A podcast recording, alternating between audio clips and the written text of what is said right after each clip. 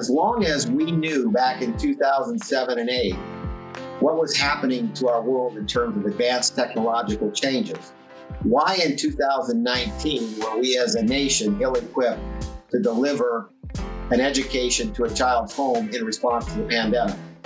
And I would submit to you that it's because we saw what was happening, but we chose the path of least resistance as an institution and stood by the status quo, and we paid a dear price for it. And my thought today is we have another chance to get it right, and we have to be thinking about the past, working in the present, but also advancing toward our future and our children's future.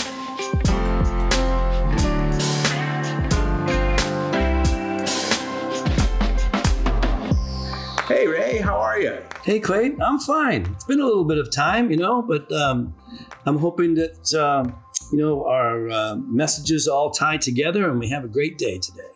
Well, I think we will. But you know, before we start today, I'd like to go back and talk about the conversation we had last week with uh, Sarah and Sean.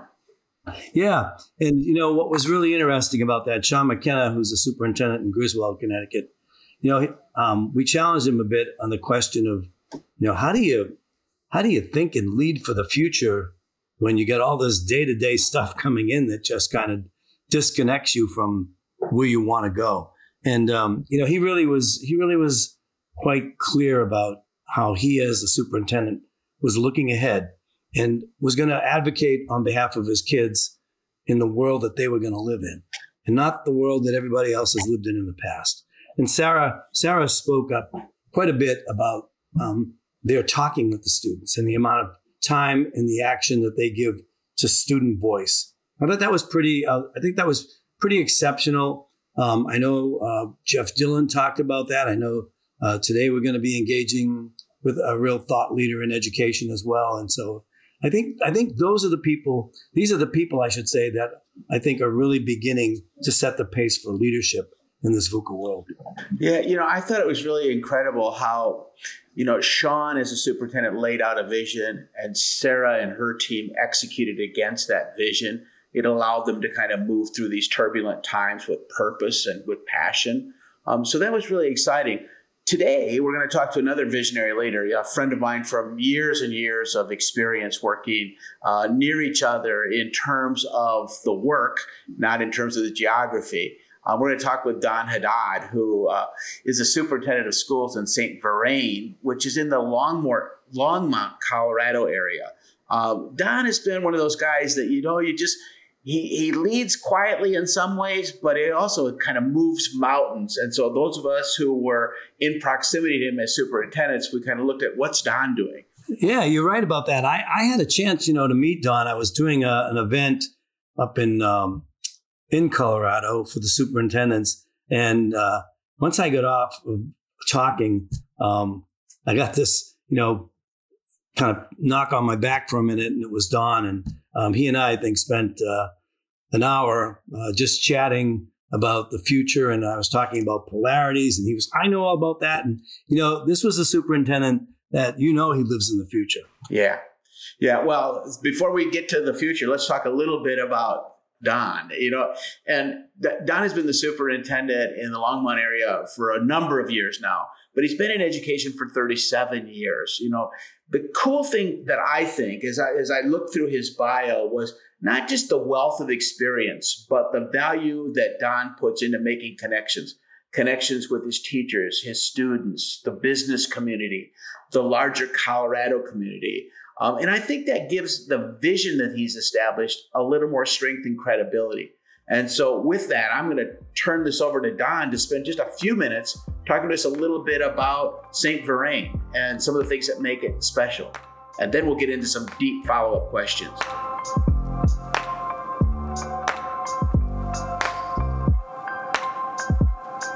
Hi, Don. Hi, how are you guys? It's good to good to Great to talk with you. You know, I uh, actually finishing my 15th year as the superintendent here, my 23rd year in the system as a whole, because I was in other roles before the superintendency. But we are currently the seventh largest school district in Colorado out of 178 school districts. We have 60 schools and we have 33,000 students, but we're growing very fast. Where our, our build out plan is for 75,000 students. And we sit on 411 square miles that includes, as you said, Longmont, but also Lyons, Mead, Frederick, Firestone, Dacono, Erie, and Niwot. And I work within that 411 square miles with seven different mayors and uh, large businesses, small businesses, a whole host of, uh, of students, parents, and, and you know it as your experiences in the superintendency as well. So it's a, I believe it's a great school district, and I enjoy being here. We're excited about the work. That's exciting. That's exciting. You know, one of the things that I've kind of noted, Don, from you know being a friend and also from kind of looking from afar, is that you have an orientation towards the jobs of the future. Um, could you talk a little bit about, first of all, how you kind of came to that mindset that you had to prepare differently for the kids of tomorrow than perhaps we used to prepare kids in terms of subject matter?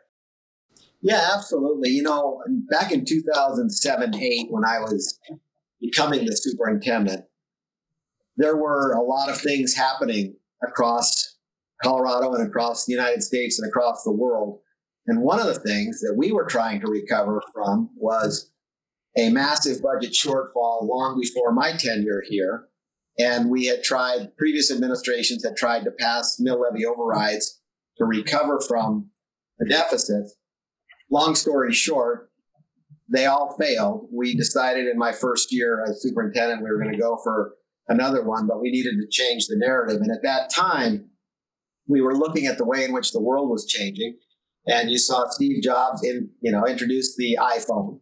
You saw the onset of Twitter and Facebook and Hadoop, which largest software platform, and GitHub, the largest software repository, and artificial intelligence with Watson and fracking and the Kindle with Jeff Bezos. All of these things were happening, and yet public education was still in that space of the status quo. And so we've decided to take advantage of a changing world and present to our community a vision around the future and what our students were going to need to be competitive and have that strong competitive advantage in this changing, highly complex and competitive global environment in which they were entering. And so the combination of the vision and the request worked. We passed the mill levy and we began to transition to what we referred to as this system of foundation innovation. And the foundation represented the strong academic and co curricular core that we had all been used to and accustomed to in growing up, so that all of our parents weren't uh, concerned that we were going to not prepare their children for ACTs and SATs and have a strong math and language arts and social studies background. But what we also shared with them is that we need to layer on top of that foundation robust innovation so that combination of the two would actually prepare them for their world versus our world of the past. And so it's the two of those things, the foundation and the innovation. It's built off of design thinking, where our students will, you know, empathize a problem, ideate solutions, prototype it, test it, work in teams, continue to revise it, it emphasizes critical thinking, one to one initiative, and a whole host of other things that are causing our children to be able to think through complex issues versus reverting back to rote memorization. Now, they do have that strong foundation, but when you layer that on top of with the ability to innovate and create and to think critically outside of the box, so to speak, those are two very powerful forces that come together. And that's been the catalyst for, for what we're doing. And, you know, I will ask you this one question, not for you to answer it, but just for people to think about. As long as we knew back in 2007 and 8 what was happening to our world in terms of advanced technological changes, why in 2019 were we as a nation ill equipped to deliver an education to a child's home in response to the pandemic. And I would submit to you that it's because we saw what was happening, but we chose the path of least resistance as an institution and stood by the status quo, and we paid a dear price for it. And my thought today is we have another chance to get it right, and we have to be thinking about the past, working in the present, but also advancing toward our future and our children's future. And that's our mindset here in St. Yeah, you know, you know, Don, when you said that, I uh, the phrase that came into my head was uh, "New world, same humans." Right? Like the the world is changing, and we still have the same population of humans, kind of um, making kind of making decisions and guiding the way. And there, your your question, which I think is um, is an important one and, and and very thoughtful about, you know, why weren't we ready? Following the path, you know, the, the easiest path to go down, and um, it's be, it's become that way for a long time, and even now, as we see GTP four and five and everything that's coming immediately, everyone's you know they're they're they're frantic about it. They're saying you know we can't let this take over, and uh, the the fact is we have to let the humans play with this stuff to figure out you know where we go with it. And I and I know that you're of that mindset because I know that this the level of programs, the level of um, of stepping forward that you've taken as a leader is um, I think is just outstanding. And I and so I wonder like how do you balance your life with everything that's going on? And we see the pace of change happening so quickly, right? It's happening like overnight. GTP three came out, and then all of a sudden, three two and a half months later, it's four.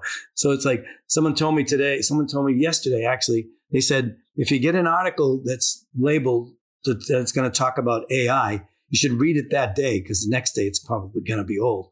Um, I, I just love to know, you know, how do you how do you balance that work? What do you you know what you know how do you make sure that with these seven mayors you got a balance of the past as well as the future?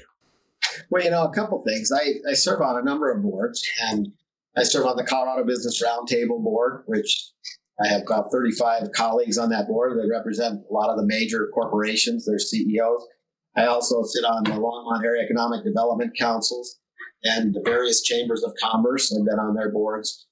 And we talk about these things all the time from the perspective of economic development, public safety, property values, both commercial and residential, the quality of a service industry, the workforce pipeline. What does the industry need and require in terms of future workforce? And then our democracy and public, you know, knowledge around our nation and what it stands for. All of these things, in addition to preparing our children for uh, standard tests and things like those. The, the, thing I would share with you is we also uh, we travel a lot and we interact a lot with people who are out in front of all this. Our most recent travels took us to California with Cisco Technologies, and they're implementing along with us in partnership a pretty robust telecommunication system where our children can learn from anywhere, anytime, come into classrooms in real time, live, so that you know enhances our offerings. But one of the things they were talking about is what they're referring to as this double exponential curve. And the first curve was artificial intelligence as we knew it with Watson, et cetera, et cetera. But this double exponential curve is now going to build off of artificial intelligence.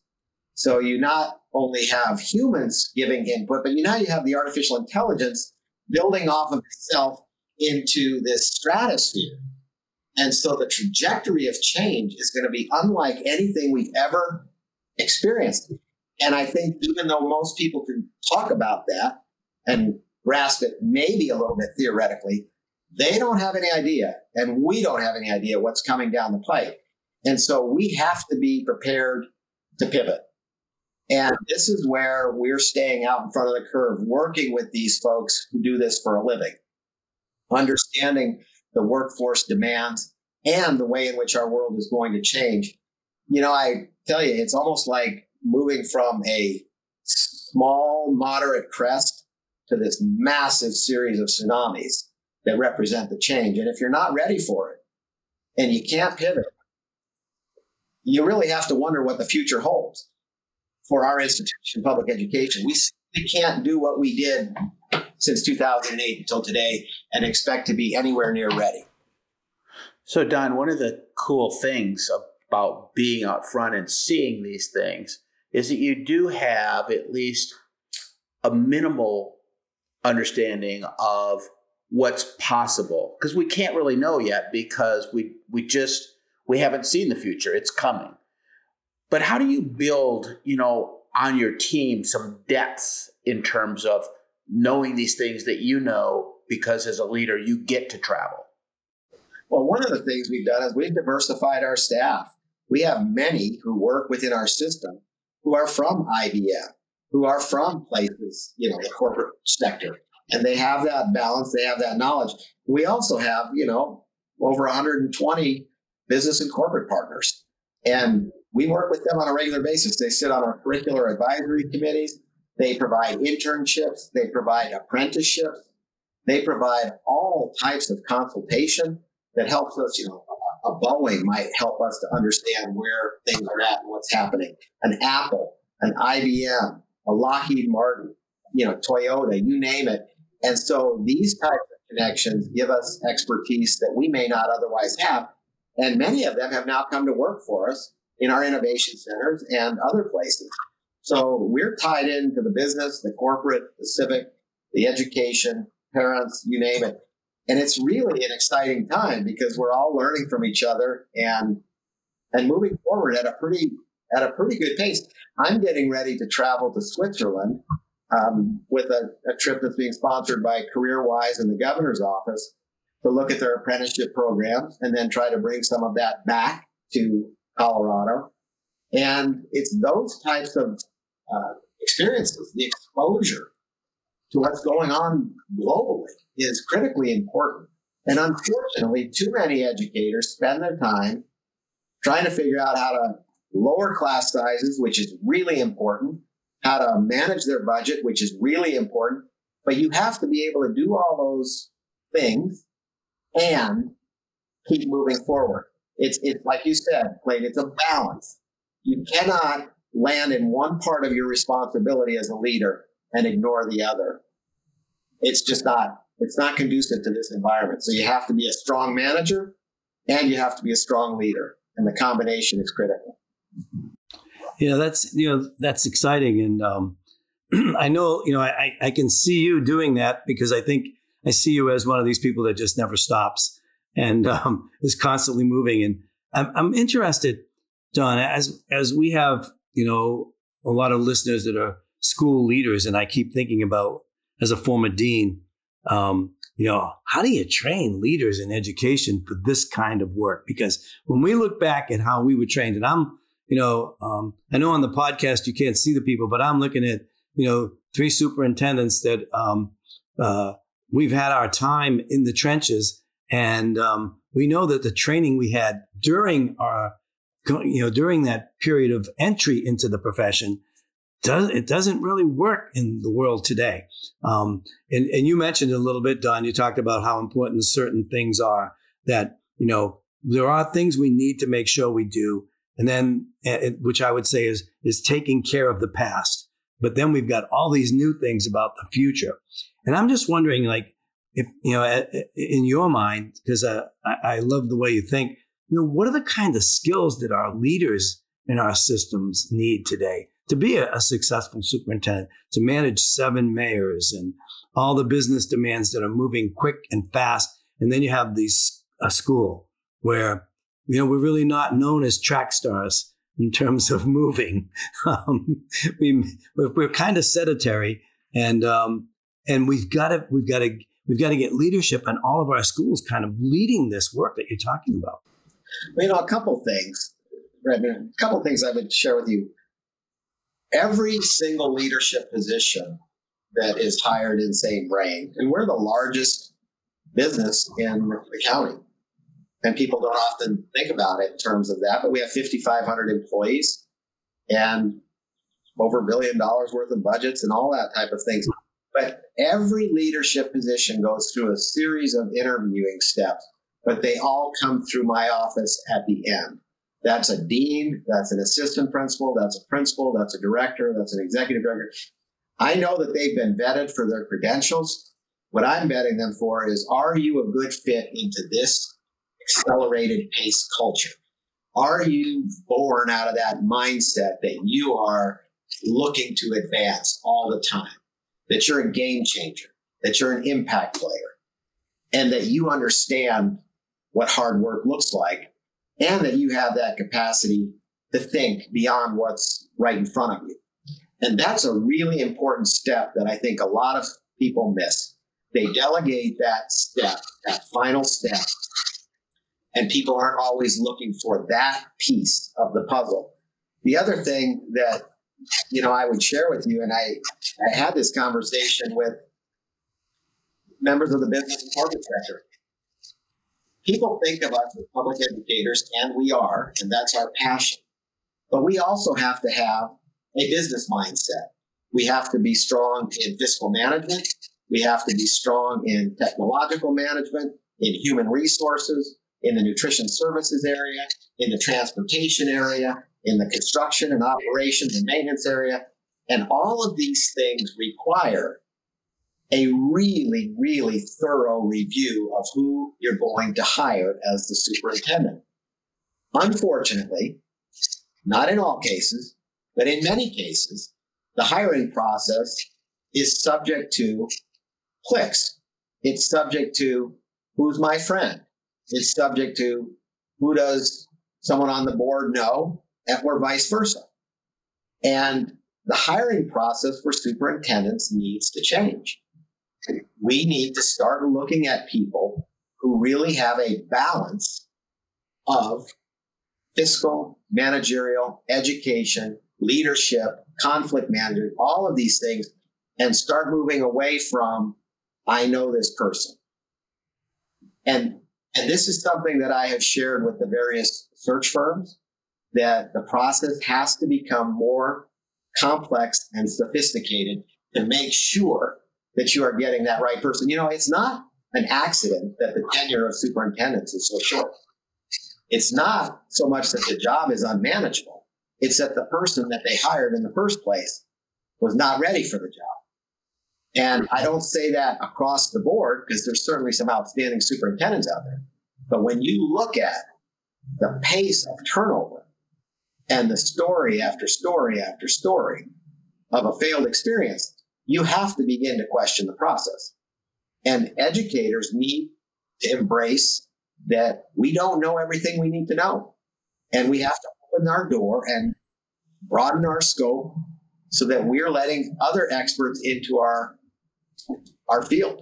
And it, it's really important. It's a, it's one of the most important things that I can talk about in terms of what you just asked me: how to hire and prepare people.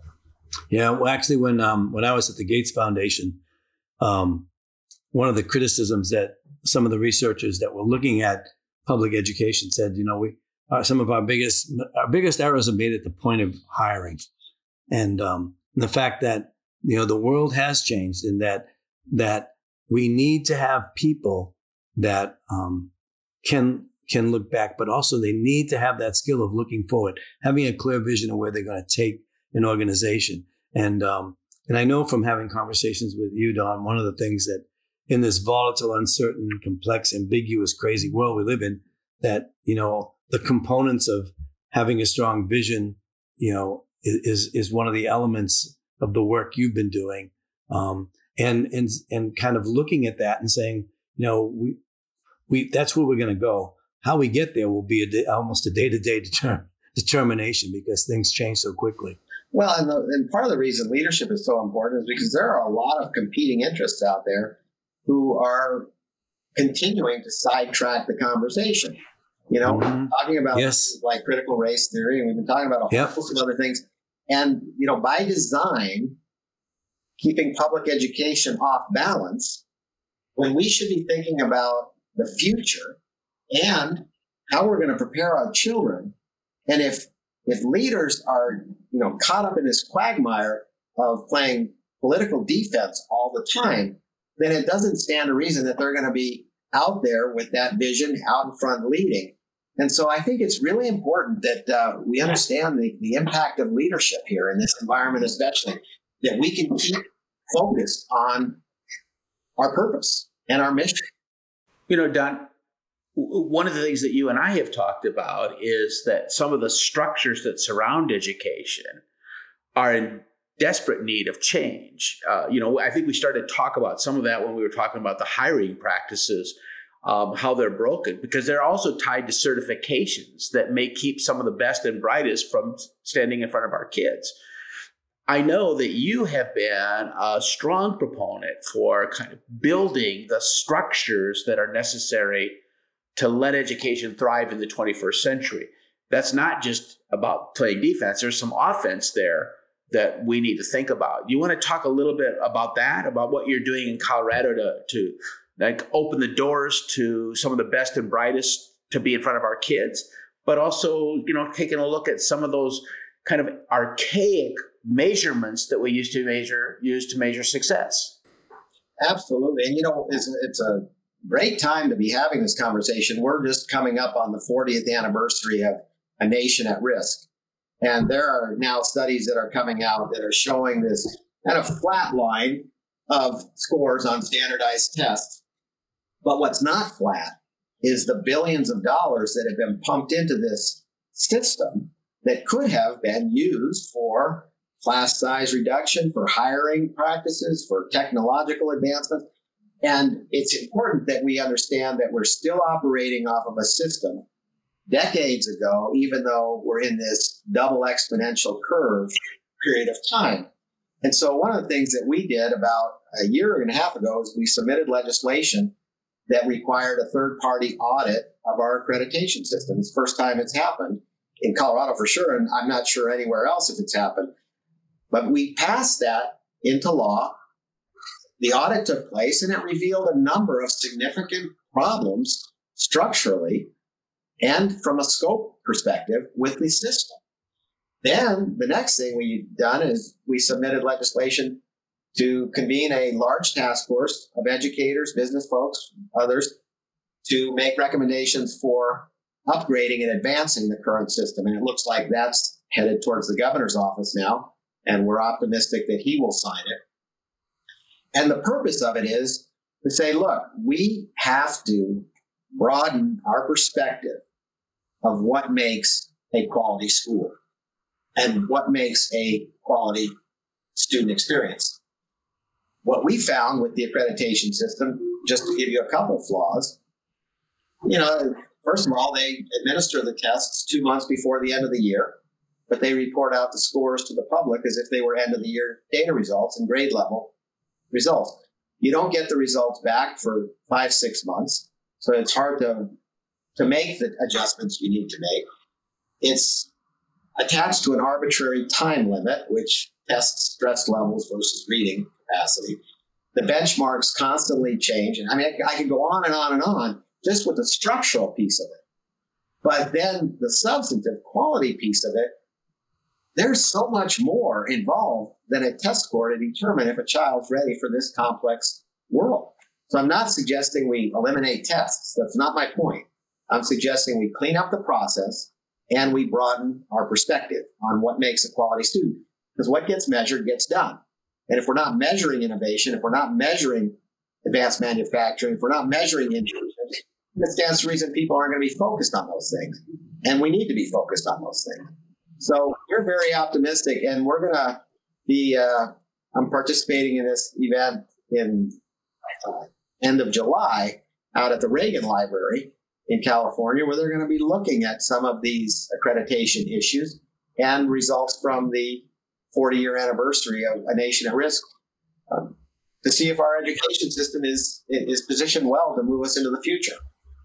You know, it's, it's your, your comments, Donna, so online and, um, I have a good a good friend of mine, Malbert Smith, who's a psychometrician, and um, Malbert um, was the was the guy who created with Metametrics the uh, all the different assessments for uh, grade level in mathematics. You know, he was the he was the guy that kind of laid those out. But anyway, what he says about the kind of way we assess our kids now, he said, you know, Ray, I go to the doctor's office get my my yearly physical, and when I go into the the doctor's office and they they take my blood pressure, it's always higher than when I'm at home, right? And um, and then they, they they ask all these questions about that. He said it's just like a kid when when they go in there to take that one test, right? That one test that's going to rank them, their their tension is up and it, it's higher. It's their pressure. The pressure on them is higher. They don't perform as well, and we use those kind of instruments. Why aren't we using the instruments that you know industry uses? It's by performance. We see what people can do rather than an assessment, a test. Um, and I think Malbert's point was on any given day, his blood pressure could be sky high or really low. It's not what that day rates, it's over a period of time. And I think um, what you're saying about the our need in education to really look differently at assessment is critical. And I'm with you. We're not saying we shouldn't assess, but we should assess in a thoughtful, appropriate way. That's been that's been missing. And then at our labor force has been completely um, needs to be completely looked at. We we have the same labor force as we had in the 1800s. We have one teacher, one classroom, and that's not the same. So as we start to retool and rebuild for the future, um, this leadership that you're providing, I think, is just outstanding. I think you're really kind of um, making some uh, excellent points about where we need to take this work. Well, and you know why education. it's so important. I mean, you guys have both had tremendously successful careers, and you've seen it firsthand. But the other thing that's really important is the narrative around public education is sculptured by these results. And so these results have to be accurate. And when we report out to the public that only 40% of our children in the third grade can read at grade level, but we fail to report to the public that they still have two months of instruction. And we also fail to report to the public that the test is administered to many students whose language is not the first language spoken at home. And we don't report to the public that we've hindered the testing process with its arbitrary time limit.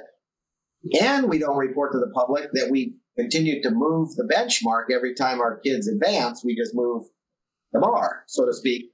So we allow this narrative that public education is failing when in many cases it's succeeding at a very high level. Now, that doesn't mean there aren't places in need of advancement and growth. But if our narrative in this country is not fully behind the institution, that's a big problem because 90% of our children, K through 12, are enrolled in our public schools. So we have to have inspiration and a sense of we're all in this together and not be trying to fracture the system based on a false narrative. So it's not just benign when you report these things out inaccurately. It's damaging to our national security and a whole host and our economy. I, I think fundamentally, you know, one of the other problems with it is it only measures a small part of what we do with young people. You know, there are so many other positive aspects of this great experiment, the public school, that failed to be recognized. You know, you, you talk about our culture today. Where else do people of all different income strata come together? Where else do people of all different ethnic backgrounds and skin colors come together and work for a common good and develop some common understandings that link us all together? You know, we don't ever measure that kind of thing. What we do is we, we tend to highlight the divides, the fractures, the less thans um, and so, Don, I didn't mean to interrupt, but I just thought we really need to emphasize the point that so much more of what goes on in school isn't measured that any report or judgment based on a test score is insufficient and incomplete. Well, and Clayton, you never interrupted because what you said is spot on. And you know, the the other thing that I would share with you is part of what is igniting the business community a little bit is understanding that they can't fill their workforce because our system has choked off that workforce pipeline. And when you look at all of the ways in which kids can be successful and pursue amazing careers, we have to make sure that our system is limiting growth and limiting that pipeline. And uh, so we need to. We need to broaden it and we need to keep tests as part of it, but fix the structural process of testing so that we're yielding accurate data and not misinforming the public. Uh, absolutely. You know, I want to come back just for the second. So, so, you know, Ray talked early on about where do our leaders come from, and you talked about a selection process. But I wanted to step back even further than that to our colleges and universities or to our leadership development programs in terms of certification for superintendents. Don, do you think that they're broad enough and deep enough given the complexity of what you face? Is there any way to improve that process? Well, I do think that there is a way. I think getting more practitioners involved in the creation of the process, working with, and we're starting to work with multiple universities around what that experience would need to look like in order to prepare future teachers, future leaders, et cetera, et cetera. So I do think that there's a way to improve that. One of the other things is I think we have to relax our perspective on a set of credentials that allows you to do this work. I uh, I think that you know four year colleges and universities are going to have to move in sync with the changing environment. And so as we look at you know who's going to be a teacher, who's going to be a superintendent, who's going to be a principal, and then backwards map the process of preparing them because it's a much different environment today. I mean, if you can't manage the politics, you're not going to last long in a leadership position.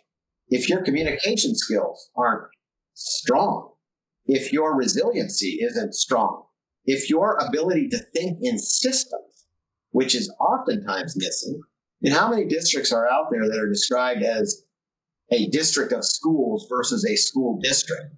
You know, the systems approach. One of the things from a financial perspective where a lot of leaders get blown out of the water is they don't go through financial preparation. You know, I look at the amount of money that flows through public education and this constant drumbeat that there's not enough money. Well, I would argue that there is enough money in many cases. It's just that we don't leverage the economy of scale and the systems approach, to maximizing our capacity where money is concerned. And if you look at the majority of people out there that are superintendents, or maybe not the majority, but certainly enough of them that have no background in finances and depend solely on the, uh, you know, a, a CFO who's going to give them numbers, but not strategy. That's a problem, you know. And so I think we just have to think about all of these things and help our organizations prepare our people. Don, one of the things that um, you know, I, I, do a lot of work with districts around the country, and one of the uh, uh, kind of focused on this future focused work. And one of our biggest challenges is getting a district to stop some programs and start other programs. We never seem to have the ability to stop. We have only the ability to add. And I think we, we look at it as an additive thing. I, I see it all the time. I, I uh, actually have been talking about innovation by subtraction. How do we make space in our system for the, for the new and different things that we do need to do and stop doing some of the things we've been doing? It's just been, it's almost, um, it's almost um, impossible to go to to get engage in a conversation about things we should stop doing in our schools. And I'm, I wonder if you have any thoughts about that. Well, before he does, if you don't if you don't mind to, to, build on that you know one of the things that i've heard as i've traveled the country this last year talking to superintendents is superintendents are telling me that they don't necessarily have within the district the expertise to manage some of the challenges that they face and still focus on student teaching and learning. So, you know, I'm hearing things about people saying that whether it's after school tutoring, whether it's food service, whether it's custodial, they're saying, you know what, I'm going to let somebody else who has expertise do that for us, managing like our after school, before school care programs. Um, in order to create the capacity for me to focus on what's going on. And so, with that, I'm going to turn it back to you uh, to, to comment on, Don. And I, I didn't mean to editorialize, but I do think that there are opportunities to create capacity if we just think a little bit differently about our business.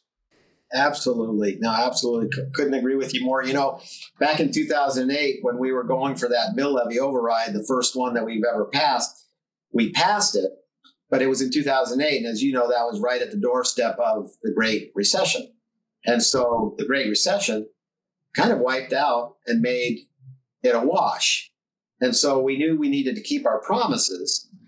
So we went back in and we went through this activity. We, we put everything on the table in our system and found you know, about the same amount of money that was being spent, to your point, Ray, on, on things that were no longer tied to our mission. But people were not willing to confront that because, oh, that was this person's pet project. Well, that was a really influential person in the community that's behind that, and you may not be able to survive it politically if you remove that. But we said we we are going to leverage this opportunity to create a financially sound and stable organization. So we reduced our ongoing expenditures by over 15, 16 million dollars a year with all of these things that weren't tied to our mission or vision any longer. And we're able to now move forward with our new vision. And that is one of the problems why I say public education may have more money than it needs right now, or at least enough, if they're willing to look at their system annually and identify areas of advancement. And that includes letting some things go, strategically letting them go, and leveraging that economy of scale and optimizing your spending capacity.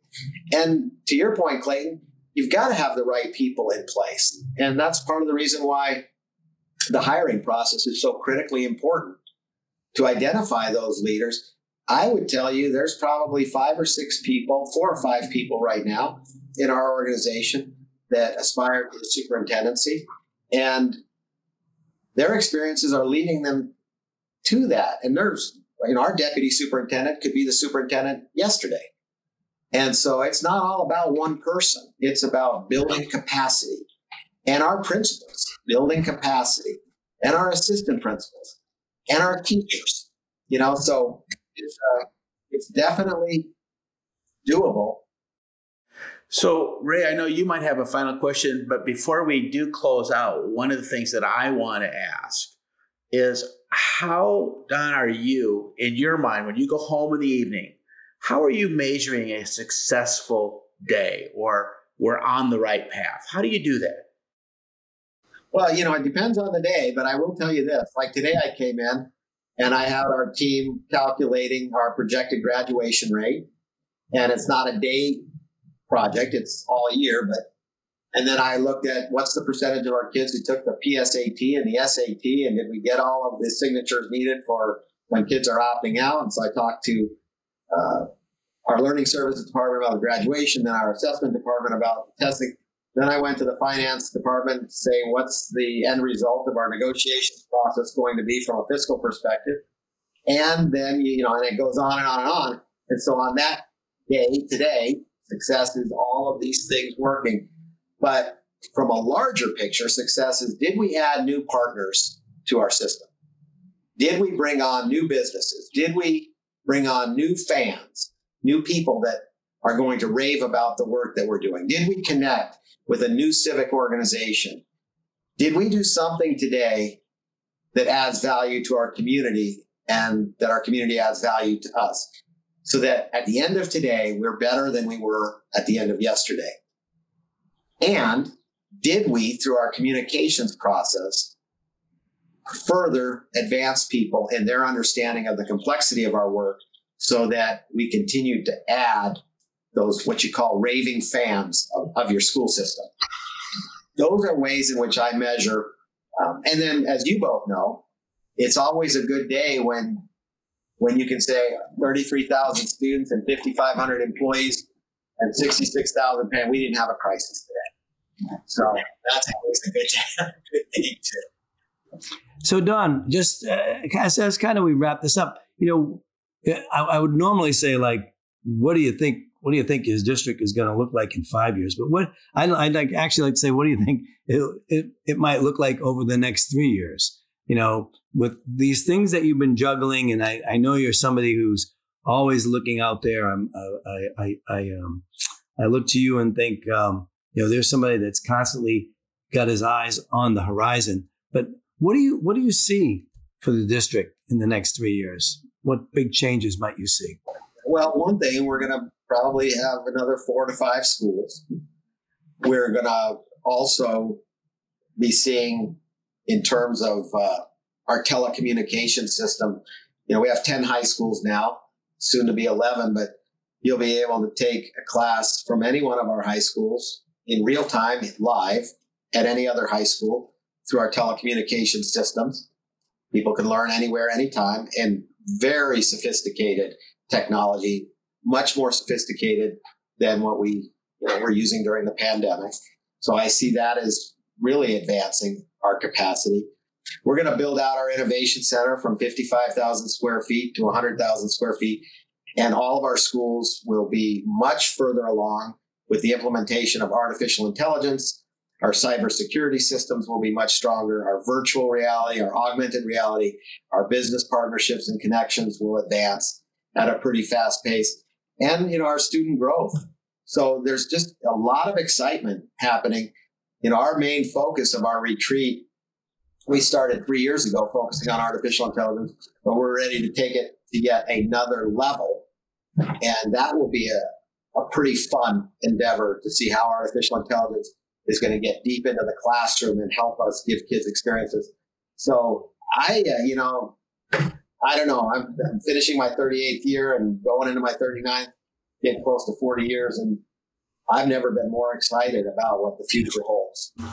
Yeah, I've, I've actually said to people, this is the most exciting time to be in education. Is this this this VUCA world where there's so much change going on? It's an, it's creating more and more opportunities. Um, as long as we open our eyes to where we need to take this system, it's been really a pleasure um, having a conversation with today, Don Clayton.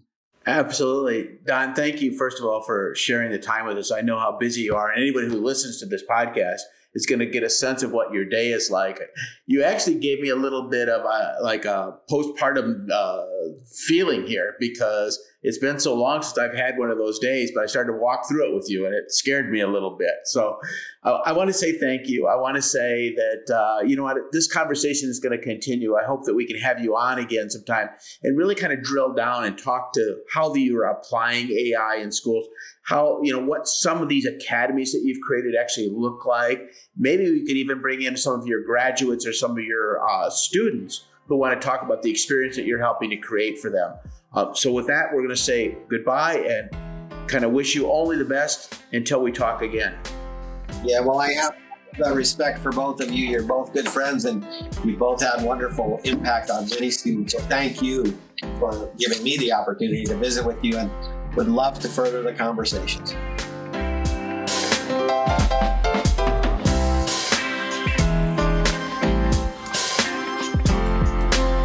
K-12 Confidential is presented by Compass Group and produced by Corey Inscoe and Jen Fisher.